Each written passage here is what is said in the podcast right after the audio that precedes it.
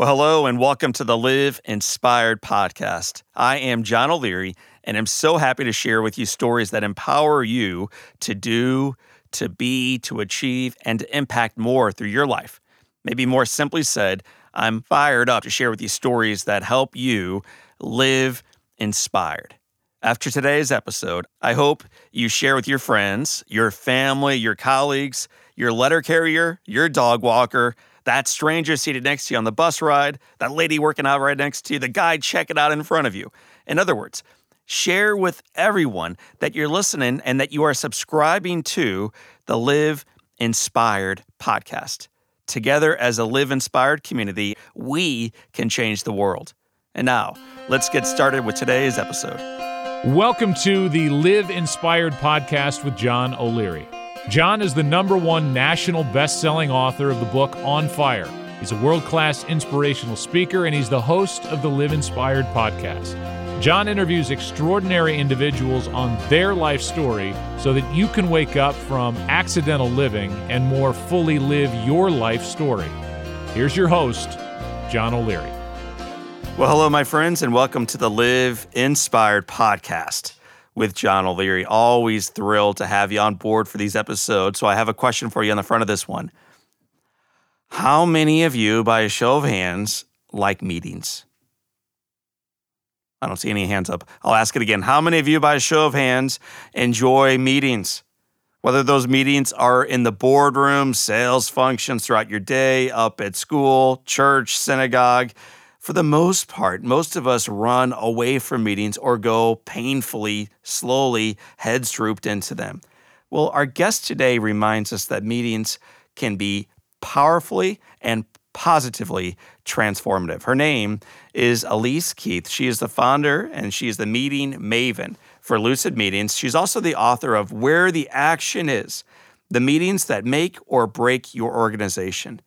She is an expert on how to have more effective meetings organizationally. What I would remind all of us who don't necessarily lead organizations or even maybe participate in meetings at work is that we all have meetings around the table. Sometimes that table is a boardroom. Sometimes we're all wearing suits. But other times the meeting is around a pop up card table with friends or around whether or not to do the parking lot up at the synagogue, the church, uh, the place for kids, volunteer activities, all these places where we have meetings, and can we have them more effectively going forward? We believe the answer is yes, and Elise is here to show us the way. She leads research, publication, product management efforts, all of this while handling and leading her own family. She's got a lot to share, a lot to add, a lot to teach. You're going to love it. I recommend today that you view this one as a teaching lesson. So, with that being said, it would be in your best interest and your organization's best interest if you buckled up, if you grabbed a journal, if you got ready to take some notes on how you're going to not only listen to her ideas and her story, but how you're going to apply them in your story, in your meetings, in your life. So, my friends, I want to introduce you to one of my friends. Her name is Elise Keith. Elise, welcome to Live Inspired with John O'Leary. Oh, I'm delighted to be here. Thank you. Elise, for our listeners who do not yet know about lucid meetings, they have not yet read the book where the action is. Tell us a little bit about the work that you're doing today. So, our mission at Lucid is to help teams run successful meetings every day. And we got onto that mission because when we found ourselves in our early work careers, we had opportunities to work on teams that solved great problems and made great progress and made it feel like a wonderful thing to show up to work every day. Mm-hmm. And we worked on teams where that wasn't the case. Mm-hmm. you know, just a, the, the polite short version of uh, the, no matter how many wonderful habits I personally have, you know, whether I do my miracle morning and then every day How or about not. That? A shout out to Hal Elrod. Yeah, hey Hal. That's that's wonderful. It's an hour in the morning and then uh, you go to work. Well, you do go and to work. And we'll be talking about the meetings that are done well, those that are done poorly, and how we can choose intentionally between the two. Absolutely. Before you got into this work, I'm going to back you way up. You're taking this call today from one of my very favorite cities, Portland. Where'd you grow up, though? Where was home for you as a little one? So I was born in Eugene, Oregon, which uh-huh. is, you know, 100 miles south, and had the opportunity to move I don't know, 15 times uh, between being born and then settling here in Portland. But never more than, you know, a couple hundred miles up and down and around this valley. So around north of the Northwest United States. Who were some of the big influences for you growing up? I have a large family that's all still here for the most part. And my parents split when I was young.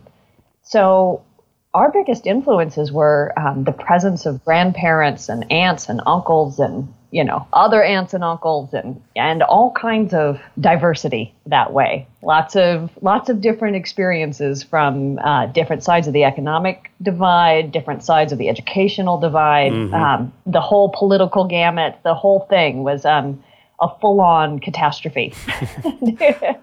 And uh, and and really uh, important when we think of meetings, I think most of us in our minds, we go right to the boardroom, right to the whiteboard, right to work.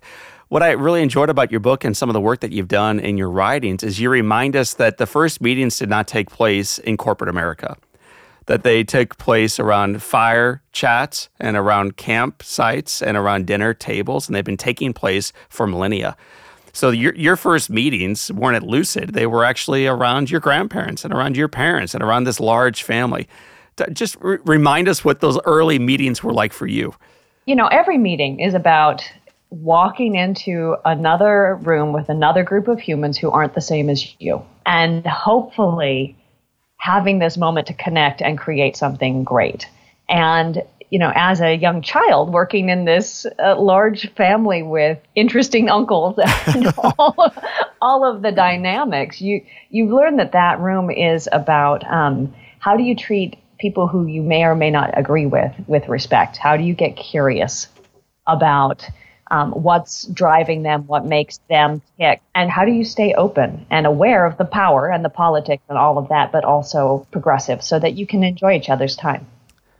So you're you're bringing up a pretty hot button issue, whether you are doing life with a roommate, a spouse, a partner, or a team of 13 working on a critically important project with a deadline of next Friday.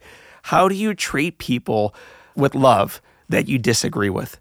And so, as your experience as a little one in Eugene and then Portland and, and then 11 other cities, and then as you've advanced as a leader, as a listener, as a voice in this topic, how do we begin to treat people with love and respect and kindness that we disagree with? It's really hard, right? It, it requires courage and it requires curiosity. You know, and if you can have the courage to understand who you are and where your convictions are, but also recognize that that you don't know everything, right? And that if you were to look at other people as as hopefully sane people who for some reason came up with the conclusions that they did, then you can become kind of curious about, well, interesting, how does how did they come to form that idea? What is going on there? And it becomes a little bit of a puzzle. Mm. There's an exercise I do in my workshops and when I speak where um, we talk about with the audience, you know, what remember back to a moment that you had uh, in a meeting that was a play time where you felt valued, where you felt connection and where you where you know that that was a great meeting and you got something done. And then in the exercise they they think about this silently and then they turn to each other and they take turns sharing that moment with another person. And afterwards the words that they say about what was in common. What did they hear in those stories that um, was the same, even though they're both describing very, very different meetings, mm-hmm. are, are beautiful. They're beautiful. I mean, they talk. The audience talks about connection. They talk about belonging and inspiration. So that's that's an exciting thing for me as a speaker because we get this room full of you know engineers or leaders talking about um, meetings and inspiration. Yeah. Same thing. But the key to the exercise, and we don't talk about this much when we speak, but the key to the exercise is that when one person speaks, the other person is required to stay silent and do nothing. Hmm. And this moment where you actually get to say your say something that matters to you and another person receives it without judgment, without comment, is a pivotal sort of transformational act. You know, it's one of those things that we can do every day in every meeting where we just give people our attention. Hmm. And that's healing. it's a it's a wonderful thing to do. Well, I would love to scale that concept because I think politically and with many of the other divides that we have right now as nations and as organizations and as families to listen with no attempt whatsoever to respond and to judge and critique and to inform the other how wrong they are would benefit not only our organizations but our lives.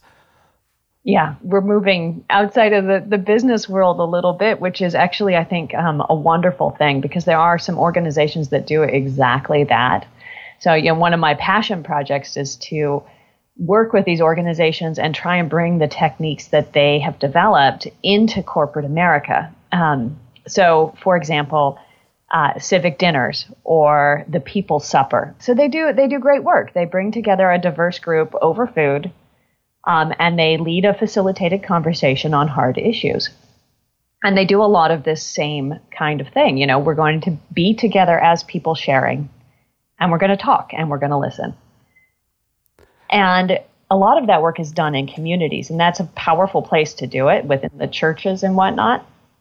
Um, I think there's an opportunity to take that work into the corporation where we still have some of the most concentrated densities of diversity because our communities are pretty fractured. Oh. No doubt about it. We, you and I, are we, we make our living and we are living our passion in the meeting space. And yet, I'm sure we both heard the expression death by meeting death by meetings. it's a slow paper cut fade away, but it's death by meetings organizationally and individually. W- when did your passion to resurrect the meeting and to remind individuals and organizations of the value of a great meeting begin to take form within you? Like when did, when did you recognize, man, we can do better? You know, so I was I started this journey in my um, late twenties early 30s, and I was working for a software company that helped international standards organizations organize their data online. It was a software company. And within our company, um, we could see that the way that these groups, so these are people who are meeting with with companies and consumers and governments from around the world, and they're deciding, you know, what does food safety look like, or how wide should roads be so that our tractor tires can fit on them? You know, all of these basic standards that make our economy go. And they made the decisions about what these standards would be in meetings. And so, being the clever software entrepreneur that I am, I said, aha, we, we need right. to build some software that makes that transactional activity, these meetings, more efficient.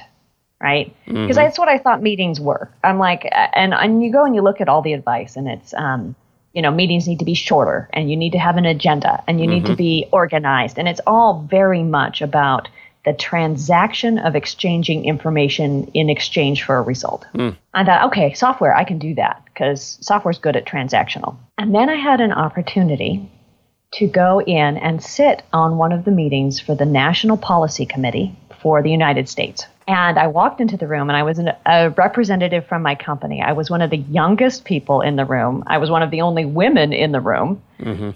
I don't wear heels very often. I was wearing my big girl heels and I couldn't walk straight real well. I was terrified. And I looked across the room and I'm sitting next to a guy from Microsoft and a lady from the EPA. And across from me is this guy and he swear he looks like Wolf Blitzer. He's got this huge beard and a tie and he's and he's from the Department of Defense. Mm-hmm. And he writes standards for submarines, nuclear submarines. And he's glaring at me. I decided. I decided he was glaring at me. And as the meeting progressed, I'm in this room I'm just way over my depth. Mm-hmm. What I saw was that it was full of people.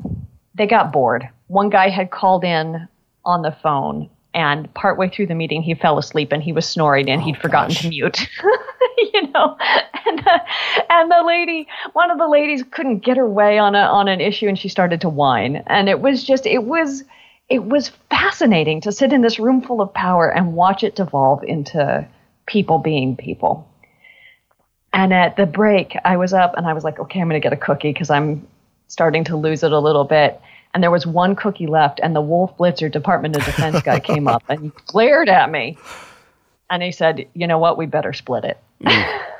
and at that moment, I was like, "This isn't about just being transactional. This is about being successful with people." And from there, I started to look harder. And I started to see what people in successful organizations, the inspira- the inspirational organizations where people go to work and they come out better people at the end of the day. What are they doing? Mm-hmm. And I found an amazing body of meeting practice there. You wrote an entire book on it. We're going to begin unpacking that together. One of the things that somewhat surprised me is you wrote in there most meeting problems aren't really meeting problems. the problems aren't really about the meetings themselves. Talk about that the meeting itself is often a reflection of our our lack of clarity, our lack of certainty, our fear, um, our inability to understand or navigate successfully through complexity. Um, it's about our our need to try and work together to make decisions when we're not sure how to make decisions. In essence, um, bad meetings are always a reflection of something deeper going on in the culture. Mm-hmm. Right? They're always a reflection of the culture. Um, happily, however, when you try and uh, talk to somebody about like they're like, oh, we've got a culture problem and we've got to fix our culture. It's all a culture problem. It's like, what do you do with that? Yeah.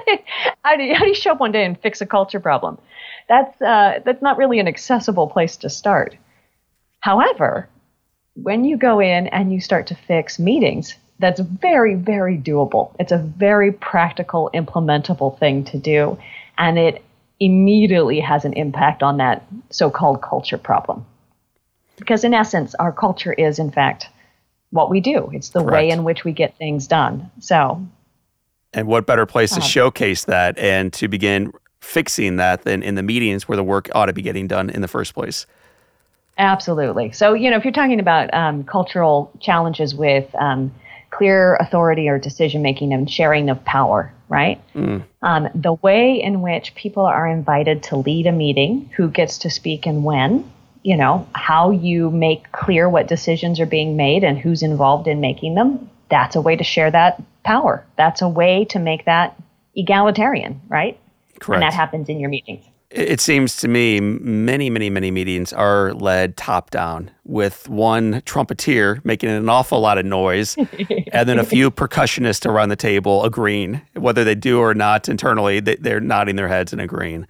So, how do we begin pivoting from the way things have been done in the past, whether that's in our organization or uh, just generally meetings themselves, into making these moments in time to come together, to connect, to have profoundly important time together? So I think part of that journey has to do with like speaking to the things that um, people believe they need to care about deeply, um, which are which are the business things, you know, the transactional hard metrics. So many leaders are leading bad meetings um, because that's what they saw the leaders before them doing. And, you know, there's data to back this up, which basically says, you know, while our leaders may be spending up to 70, 80% of their work week in meetings, mm. fewer than 25% of them have any training whatsoever on how to do that. Right. So essentially, we have uh, vast swaths of our working population that is doing a job they weren't trained to do. so, sounds, like a, sounds like a pretty so significant problem. It's an incredibly expensive problem and it's wasteful right? Like, how, what other parts of our production system do we allow 30 to 50% of the effort we put into that system to be wasted, mm. right? Mm-hmm. It's wasteful. But you can start a change by both helping people understand that there are other models, that it is in fact a solvable problem, and then looking at some of the ways that high performing organizations are successfully meeting and using those meetings to drive uh, progress toward their goals and it's really, you know, in that case, storytelling and then picking up something from another organization and starting there. At Cisco, they are doing a massive piece of work right now to improve employee engagement. And the reason they're improving employee engagement is that drives performance, right? That's a direct mm-hmm. tie to top line business results. But the mechanism that they're trying is they're looking at their teams and they found that if team leaders and team members check in with each other at least once a week in a positive way, their performance goes up. Hmm. Now, when you look at the research data, they're always talking about things like frequency of attention or positive relational interactions or it's about behavioral psychology and rewarding what you want to see and mm-hmm. neurologically triggering the dopamines and you know all of this stuff. All above my pay grade, but yes, I'm I'm nodding. Uh, yeah. but when you peel it away, what they're finding is that it's frequency of care. Yeah. It kind of goes back to what How you were talking about earlier that we think it's transactional. Come in with the bullets, come in with the agenda, check the boxes, and then walk out, get the work done. And yet you're saying, uh, that might be a piece of it, but it's not the core of it. The core of it is frequency of care. How often do I care about what you're working on? How often do we say thank you? How often do we sit as a group in a room and recognize people for doing something that brings meaning and value to us together. That's that's the key. It's frequency of care. You break down your book into four big parts, four big sections. And the first one, and I love the title, Breaking the Doom Loop. And what we all know to be true, I would imagine, listening to this show today, is many of us walk into meetings expecting to walk out an hour later disappointed. 30 minutes late, yeah. disappointed. Three days after conference, after being away from home, away from the kids, away from work, we expect on the front side to be disappointed when we leave. And so you call us back to this truth. No, listen, the very first step in succeeding is to break the doom loop. So, what is the doom loop? So the doom loop is this um, it's this fabulous thing that once you know it, you can see how it applies to all parts of your life. It's called the belief cycle. The belief cycle says that okay, I start with a belief. And then based on what I believe, that informs my actions, what I do. And then based on what I do, other people are going to react to that, form their own belief, and then they're going to do something based out of their own belief, right? So in a doom loop, um, I believe meetings are a waste of time. Mm-hmm. So, so you know, I, I'm not a throw good money after bad kind of person. I'm not going to put a lot of extra effort into these waste of time meetings. I'm going to show up and do it if I have to. well, if you just show up and do it like if you have to that's not contributing in a way that's going to get you a good result. Everybody else sees that you know you don't need to prep whatever. Hmm. so they don't prep whatever. And you have a lousy meeting. It's a it's a self-fulfilling cycle. So the way you break that is you start with a different belief. You know you can't get a positive result starting with a negative belief. And by the way i'm always encouraging our listeners to write as they listen to take notes. And that one might be worth writing down. I'd like you to say it again one more time, uh, like you are on top of a stand, making a, a point that has to be heard. you can't get a positive result when you start with a negative belief. Huge. So help us uh, help us pivot. So in the meeting space, each and every one of those is an opportunity to bring people together and achieve something that you can't achieve on your own. It's an opportunity to solve a problem, it's an opportunity to inspire, it's an opportunity to unlock more potential, more benefit, more forward momentum than you had otherwise. So the key walking into that room is to understand what you're trying to unlock and design for that. This is true whether we are having supper together as a family or talking about how to pave the parking lot up at the place where we worship or go to school or how to get a important project out the door rapidly. So you, you, start with the why, you start with hey, what are we really trying to do here? How do you get clear even on that? So I think the the easiest way to get clear on that. So we did some research because that was actually a really hard problem. It turns out it's a lot harder to be clear about what you're doing than you thought it would be. right. Um, yeah, shockers. So we did a bunch of research, and what we found is there are essentially 16 types of different meetings. And so there you've got a starting spot, right? Like, well, I'm walking into a room. What what are meetings good for? Well, it's good for one of these 16 things. Once you know which of the things you're trying to achieve, then you can grab basically cheat sheets, playlists on how to run each one of those conversations to get to the result. Mm. So some meetings are really good for learning right? Like, okay, we've done something. What did we learn from that? How can we improve going forward? That's a, a great if you're into innovation. Some are really good for trying to make sense of a difficult conversation. Um, some are good for you know making sure that the the committee knows what kind of food you're going to have for your next week's potluck. I mean, there are different right. different kinds of conversations and, and ways to run them for each of those sorts of things. Elise, how would you empower someone who feels like their voice is somehow undeserving? Like they don't feel as if they can contribute, or or maybe they just don't feel like they've been heard. How do you empower the people around that table to be bold and courageous and curious and step forward and raise their voice and their ideas? I mean, ideally, you have a leader who's in a place where they want to do that. One of the uh, most powerful uh, things you can do in a meeting setting is to use silence. The strategic use of silence is uh, a huge, welcoming, open door for all kinds of interaction where people otherwise felt that they were un- unwanted or unnecessary. So let's let's take a quick example let's say I have a new proposal on the table. That we're looking at our mission statement or we're trying to decide when to do the next fundraiser. And I ask the group for feedback. Now, one way you can do it is you can say, hey, does anybody have any feedback? And then you can roll past it. Mm-hmm. Which is what most people do. The other way you can do it is you can say, okay, let's let's talk about what's good in this and what's bad, and I really care about hearing all of your opinions, and I know we aren't are going to agree. So what I want you to do is I want you to take 30 seconds and just jot down your thoughts on a piece of paper or a sticky note. Mm-hmm. And then you have people turn to another friend, somebody sitting next to them, and say, I want you to share your thoughts with your partner. And then from the partner groups, you have them talk out. So, what does that do? Well, it tells them not only do I want your thoughts, I'm, I want your thoughts so much that I'm giving you a moment you know, we are all taking a moment to actually have thoughts. we're, mm-hmm. making space for that to happen. And then you are going to ensure that every single one of those people is heard by at least one other person. Because while some people um, feel their voice isn't wanted for power reasons, other people are, are just reluctant, that mm. they feel their voice isn't wanted for reasons that are inside their own heads. And this gives them a chance to experiment being safe and, and saying what they need to say without having to expose their, that risk in front of that whole group. So it's a simple technique. It's really, really effective, very powerful way to start that progress. But but really, creating safety is something you do day in and day out through habit. We run our meetings in a way where everybody speaks. Elise, some of the uh, listeners, I'm sure right now, have just crossed their arms and they're getting ready to gra- grab the volume switch, turning to the left, unfortunately, because they're thinking, I don't have time for this we have a million things going on and two million things to get out the door. And I'm whether I'm a nurse at a nursing station making the handoff or we're getting the project out the door, we don't have time to invest this what you're calling critical time to allow everybody to turn to neighbors and share with a friend and have their voice heard and to be listened to. How, how do you respond to that?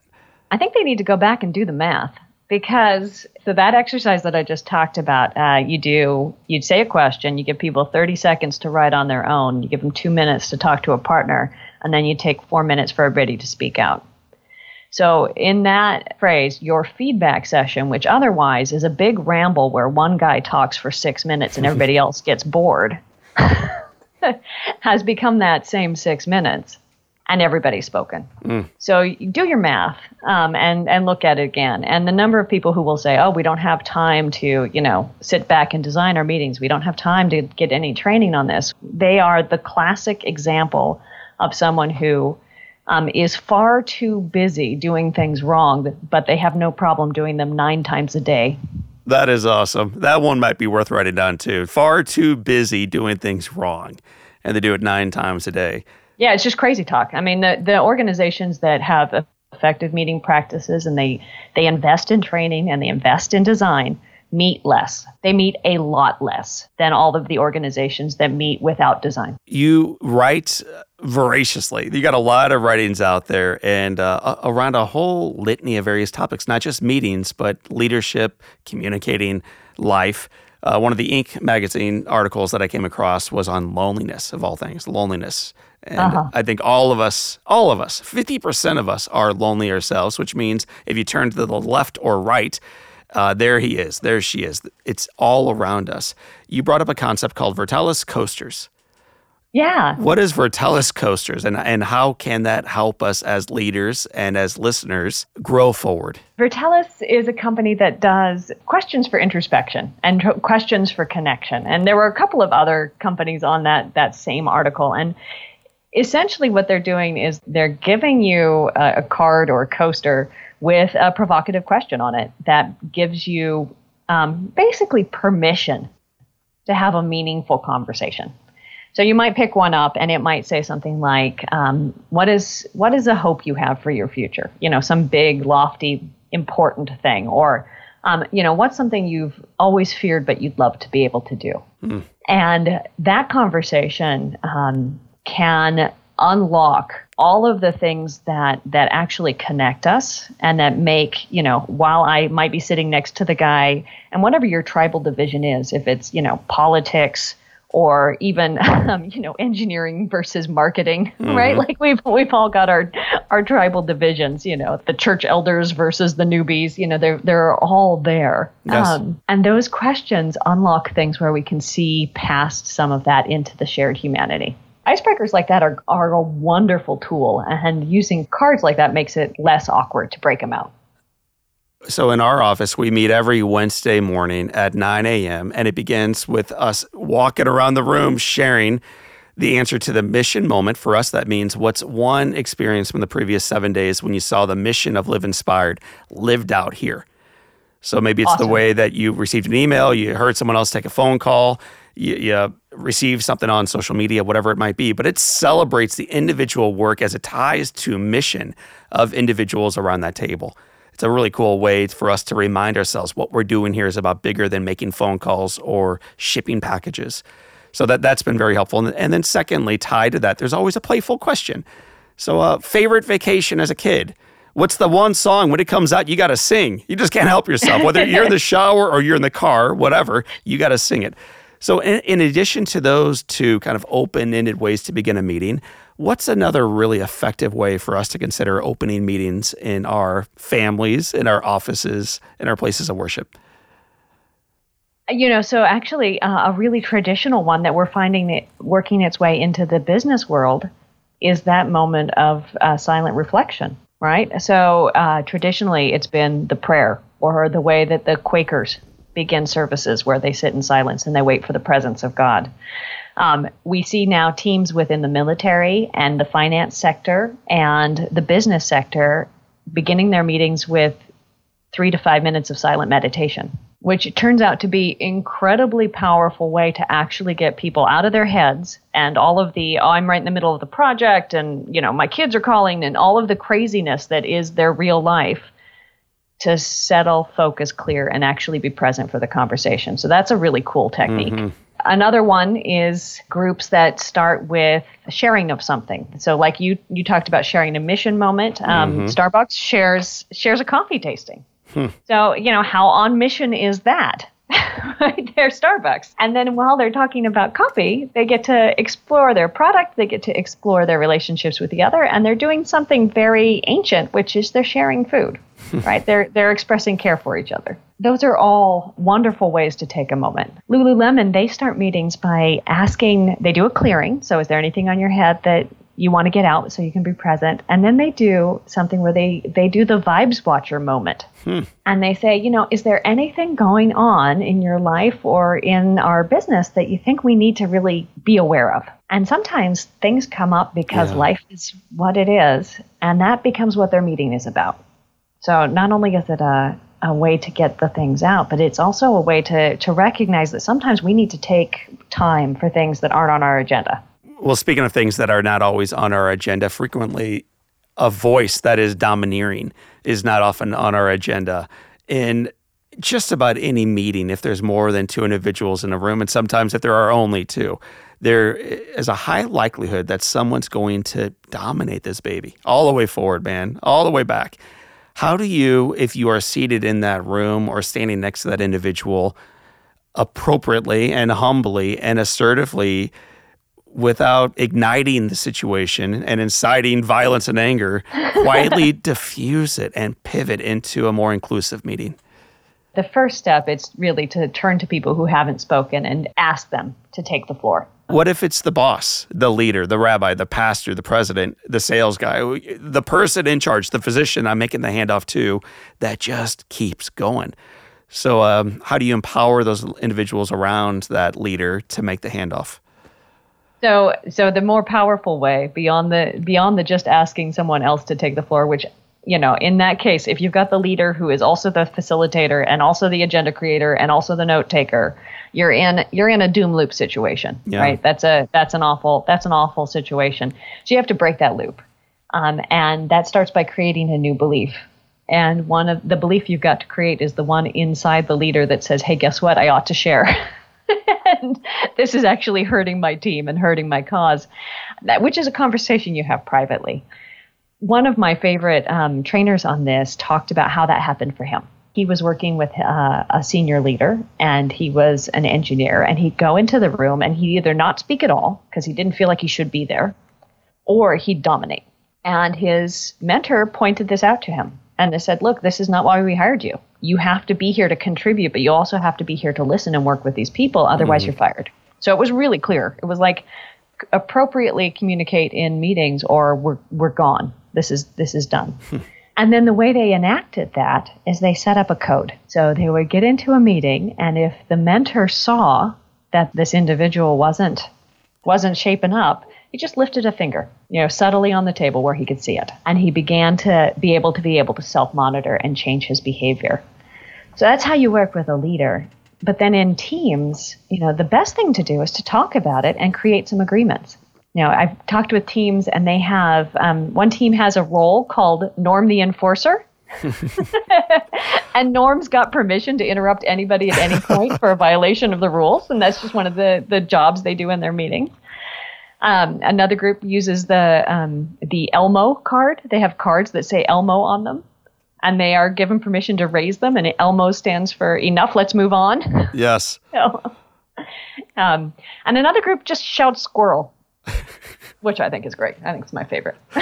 I think that group uh, are known as my four kids. So they they don't use that word frequently, but they are shouting and living into it repeatedly. So, in, in addition to being CEO of Lucid Meetings, where individuals can learn a lot more about the work that you're doing, and I encourage folks to check out the book where the action is the meetings that make or break your organization. When our friends who are listening to this episode step back into their day, back into their family, back into their school, back into their offices, back into their life.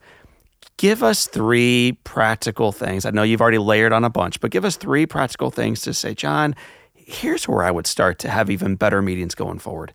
So the first thing I would do is I would I would take a moment before every meeting and see if you can get really clear on the purpose and the outcomes. Why do I think this meeting is happening and what is it meant to achieve? So that's one. Before you even walk in the room, create that vision for yourself. And is that for me, the leader, or is that for our entire team, all 11, uh, all two of us? I think all of you need to do it. Okay. I think every, I think uh, meetings are a team sport. Yep. Right. So I, I, actually think leaders should not be leading their leading the meetings in their teams as often as they are. Likewise. I think that yeah, I think that's just, I think that's a mistake. We call it co-mingled uh, leadership, and the idea is every time the baton is passed, it's so uh, we ought to we ought to be doing this aspect of life together. Yeah, absolutely. And in the best teams, they do. They have defined roles and they rotate them. It's um not only does it create uh, shared ownership, but it's a great way to nurture leadership skills in your whole team. Mm-hmm.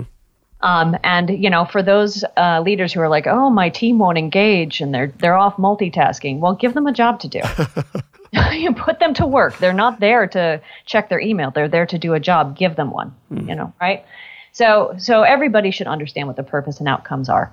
And if you're not the leader, it's a great opportunity to be able to come into the room and ask the question, right? Why are we? Uh, help me understand why we're here and what we we are meant to get out of it, so I can partic- participate best. Mm-hmm. Um, if you're the leader, you can you walk into the room and you say, "We're here to do this, and this is what we're going to get." Mm-hmm. So I so purpose and outcomes number one. Um, number two, connect with each other as people first we've talked about icebreakers, we've talked about um, moments of recognition, we've talked about all of that. There are, uh, it seems like a waste of time. It is not. The way that our brains work, we need that moment to transition from uh, one place to the other before we can be productive. There's mm-hmm. a, a, tribe in South America that talks about it um, giving a moment for the soul to arrive, hmm. which is a beautiful way to describe what's actually happening neurochemically way down in our brains. So connect first. And then third. And let me just, before you share the third, that's awesome. Yeah. Because the reality is, we are walking out of the busyness, the fires of life into the next meeting, whether that's around a dining room table or up at school or the boardroom and to allow the soul to catch up and to breathe for a moment, a moment. That matters. So I, love one and two. What's number three? Before you leave, three to five minutes at the end, you're going to close a meet- close the meeting properly. And an effective close works like this. First of all, you you stop and you say, "Okay, let's make sure we're very clear on what decisions we made." And you put them in writing where everybody can see them. Or you say them out loud and have everybody say, "Yes, indeed, that's the decision we made." Let's be sure we're clear on what promises we've made. I do this at the dinner table with my kids. You know, okay, Colin, you're going to load the dishwasher. Maggie, you're Squirrel, clearing the Mom. table. right, all the things, but they do, right? Right. You, you get you get clear on your promises because all of those action items or to dos or tasks or whatever you call them, those are promises we've made to each other. Right. That's that's the root of our opportunity to create trust. So let's be clear that we understand what we promised. Yeah. so we can back it up. Um, and then finally, most importantly, you say thank you. You know, you say, okay, great. I want to take a moment to say thank everybody. And especially, I want to appreciate John for asking such great questions. You've made this a really fun time. I wouldn't have had this opportunity to talk about meaning in meetings when I when I do a money podcast. Well, I'm glad you're not doing a money podcast. You're doing, doing the Live Inspired podcast. And we sometimes want to make some money in the work that we do, but we definitely want to do life well with one another. And I think in doing life well and in doing meetings well, you will make more money. But more than that, you're going to make more of a difference. So th- this has been a blast. And at the end of every episode, Elise, we ask our guests seven questions. They, they All right. tether you to I just think giants, these great men and women who've come before you. So the first question is What is the best book you have ever read? Well, I say, think the most important book for me was I read um, Don Miguel's Four Agreements at a time when I needed it. The teacher appears when the student's ready. Yeah. And I, I read that book at a time I did not need it, then read it again at a time that I did. And it, it, it's a beautiful book. But for our listeners who aren't familiar with it, give us a one sentence synopsis of the Four Agreements. The Four Agreements um, helps you see how to be okay with yourself in the face of people who aren't always okay with you. Well said. So, uh, as you now are okay with yourself, Elise, what is one positive characteristic, one trait that you possessed as a child that you wish you exhibited as brilliantly today? I would love to be able to just sit still and like look at grass, you know, or or clouds or something. Like just sit and not be fretting about everything I need to do. That would be brilliant. Uh, likewise. If your home caught fire and your family and your animals are all outside safe, and you have an opportunity to run in and grab one item, what's the one item you would run in and grab? Well, probably honestly, my laptop. Right. Um, but I would like to have said that the box of my kids' precious school pics would, have, would have been it. Maybe your laptop in your right hand, the box in your left. That's right, exactly. What's the best advice you've ever received? Eat all the chocolate. eat, eat the chocolate. I have a number of friends who, for a variety of reasons, can't eat the chocolate anymore. And it's just an insult not to enjoy chocolate when you can. Uh, and I think there's deeper meaning there than just chocolate. Uh, it might be looking out the window watching grass grow. So that that might be your chocolate today. If you could sit on a bench overlooking a beach and have a long conversation with anyone living or dead, who would you love to have that conversation with? I would love to talk to my great great grandfather, James Patrick Aldridge. He's um he's kind of a family legend and there are all of these really wild stories about him. And I would love to hear those come straight from the source to see what actually is going on there. What would you tell your 20 year old self? Ah, I would tell her to just do the work. Some of it's dumb and and you don't think you ought to have to do some of those things, but you do. So just do the work and save yourself some years of frustration and learn how to how to get through the grind so you can get to the to the good stuff. Well, Elise Keith, as we talk about the good stuff, it has been said that all great people can have their lives summed up in one sentence. How would you like your one sentence to read? Well, that was fun. That's it. That is so awesome. Uh, so, on the tombstone of Elise Keith, she lies here. Well, that was fun. yep. My friends, Uh, not only was life fun for her, but this conversation, at least, was fun for me and I think for us. When you share your heart and your mind and your work in the ways that you do, what's the one thing that you hope people receive because they hear this podcast, because they read your book, because they reach out to you organizationally? What's one thing they hope they do better? I hope that they see that there is an opportunity to connect and belong with the people around them. And that it's it's not magic. It's it's very much something that you can go and you can find a resource and you can follow steps and while it seems trite, you following steps and you're and you're there, mm. right? That's the way to to make that thing that you think you want and that you know you need inside there happen. Well, my friends, that is Elise Keith. She reminds us a lot about the value of meetings, the value of connecting, the value of being open, the value of being childlike in the way you learn and listen and remain curious. She also reminds us that you can't get a positive result with a negative belief system. I want to thank you all for tuning in this time. And until next time, this is John O'Leary, and today is your day. Live inspired.